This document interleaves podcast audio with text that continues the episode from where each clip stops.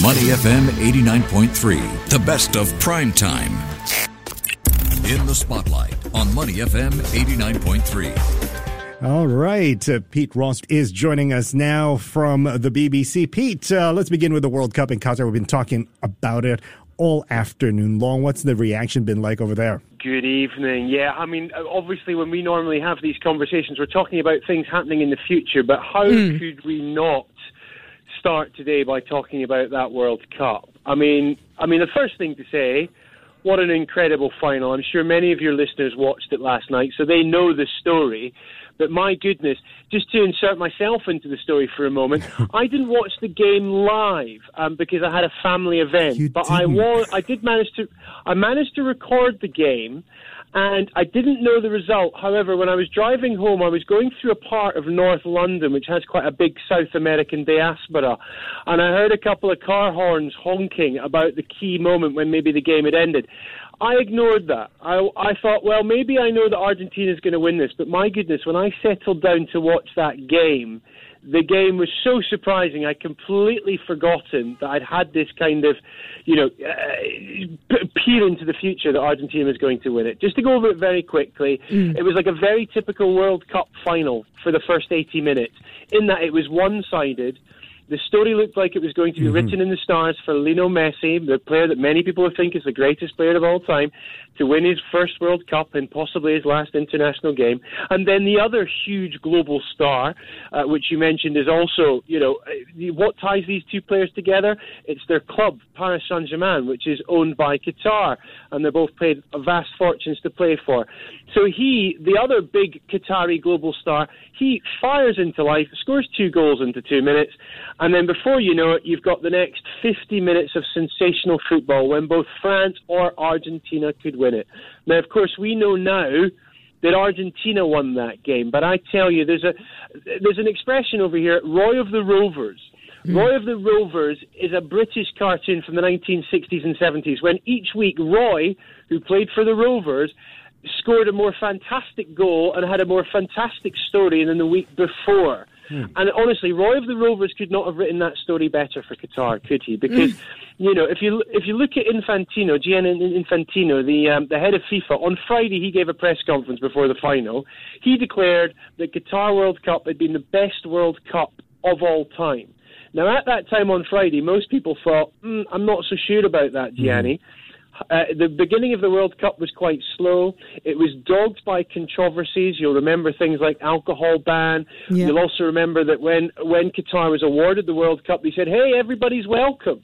And then you might remember in the first couple of weeks, though that seems like months ago now because we've had so much football in the last four weeks, you'll remember that they were taking LGBTQ plus flags and hats right. and rainbow scarves. Right, so there was controversy. The last two weeks, the far, the tournament has been pretty incredible. Some amazing games, and then you cap it off with this final last night that honestly I don't think Hollywood it's a bit of a cliche but I don't think Hollywood script writers could have written that better and they certainly couldn't have written it better than for the Qataris. Now you might ask me, what's the legacy of this World Cup? Well, I want to bring your attention, and I know that you've that you'll have been thinking about this, but you'll remember last night when Lionel Messi was was handed that famous golden trophy. Mm-hmm. The uh, Emir of Qatar put a black robe over his shoulders. Yep. I believe yeah. it's yep. called a bisht. It's a traditional piece of clothing over there. And Not everyone what, is happy my, about that. Yeah, people are quite I, I, divided I on think that. You're abs- I think people are divided, and I think the Qataris are very, very happy. I mean, you have to first of all say, and I can't say, I, I, I haven't spoken to Lionel Messi this morning, but you know that looks like that was something that was prearranged. And when you look at the front pages of all the newspapers this morning, when I was, I always mention my tube journey in, don't I? But when I was sitting on the tube journey reading my free newspaper, right there on the covering the whole of the front page, is that that iconic image that you get once every four years the triumphant captain on the shoulders of his team holding that famous golden tro- trophy aloft. But nor, instead of just being the golden trophy and the blue and white of Argentina, you have right in the middle of this photo the stark black robe draped over Lionel Messi. Mm-hmm. And I think that is quite a, that metaphor the metaphor that that image conjures is perfect for Qatar. People will always now remember when they see that photo that it's in Qatar.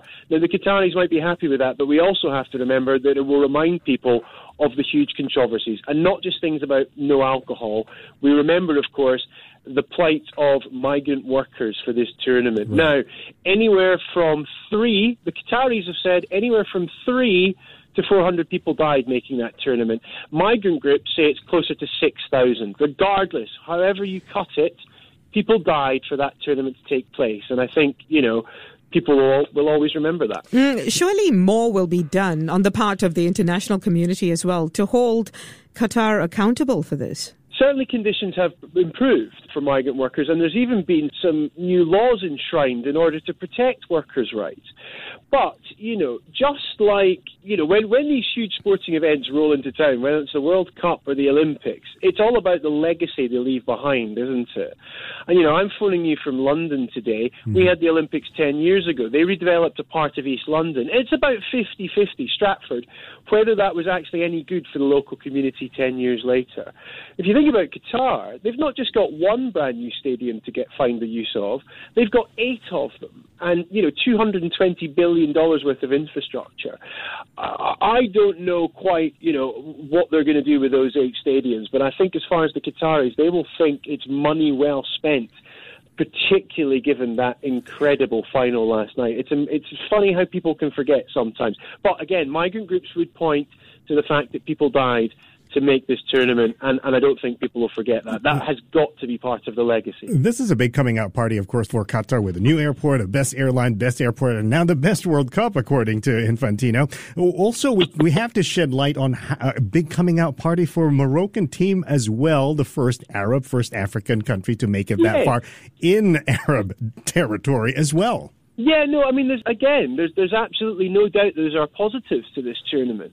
You know, as as you've just said, it was the first tournament to take part in the Middle East in, a, in an Arab country. It meant that people from that part of the world that perhaps wouldn't be able to afford or make the journey thousands of miles to Europe or to, to South America or to North America, it meant they could attend the games. We had that breakthrough for African football with that fantastic Morocco team who did so well, um, eventually getting to the semi-final, as you say, the first first African nation to do that.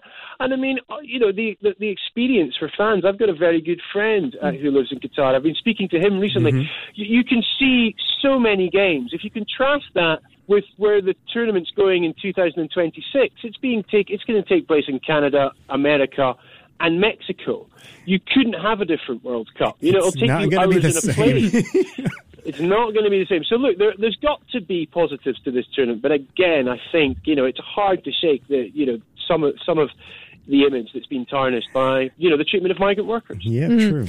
What's next, though? I mean, the next World Cup, the world already looking forward to that one, I'm sure. Yes, absolutely. As I said, it's going to be held in Canada. jointly held by Canada, the USA and Mexico. Uh, you mentioned that info. We mentioned that Infantino press conference on Friday. He said that the tournament will actually be increasing in size up to 48 teams. So that's great news for smaller nations, perhaps like Singapore or or mm. me as a Scotland fan. Mm-hmm. Um, perhaps perhaps we'll see some of those smaller nations, and it's also good for um, African nations, Asian nations, because one of the criticisms of the World Cup in modern times is that European and South American teams are overrepresented, right? And that they're not, not the opportunity for teams from Africa and Asia. So why some people might say, "Oh gosh."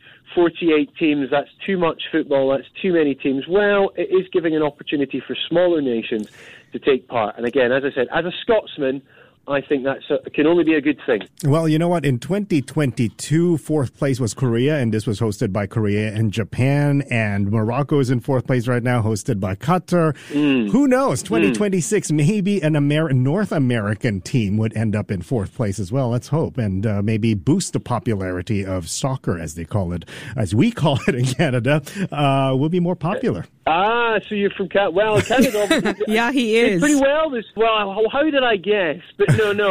I mean, uh, Canada. I think you've got lots of reasons to be hopeful. They've got some great young players. They they obviously did quite well in this tournament without you know obviously leaving the group stages. I think it's really set up quite nicely for Canada. So. Um, as I say, I'm, I'll mention Scotland one more time. Hopefully, Scotland can join you, and we can we can both have a great tournament. We'll talk again in 2026. No, we'll talk again next week. Thank you very much, Pete, for joining us.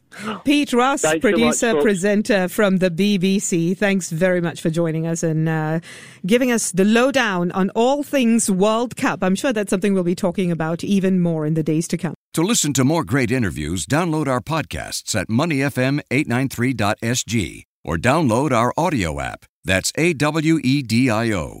Available on Google Play or the App Store.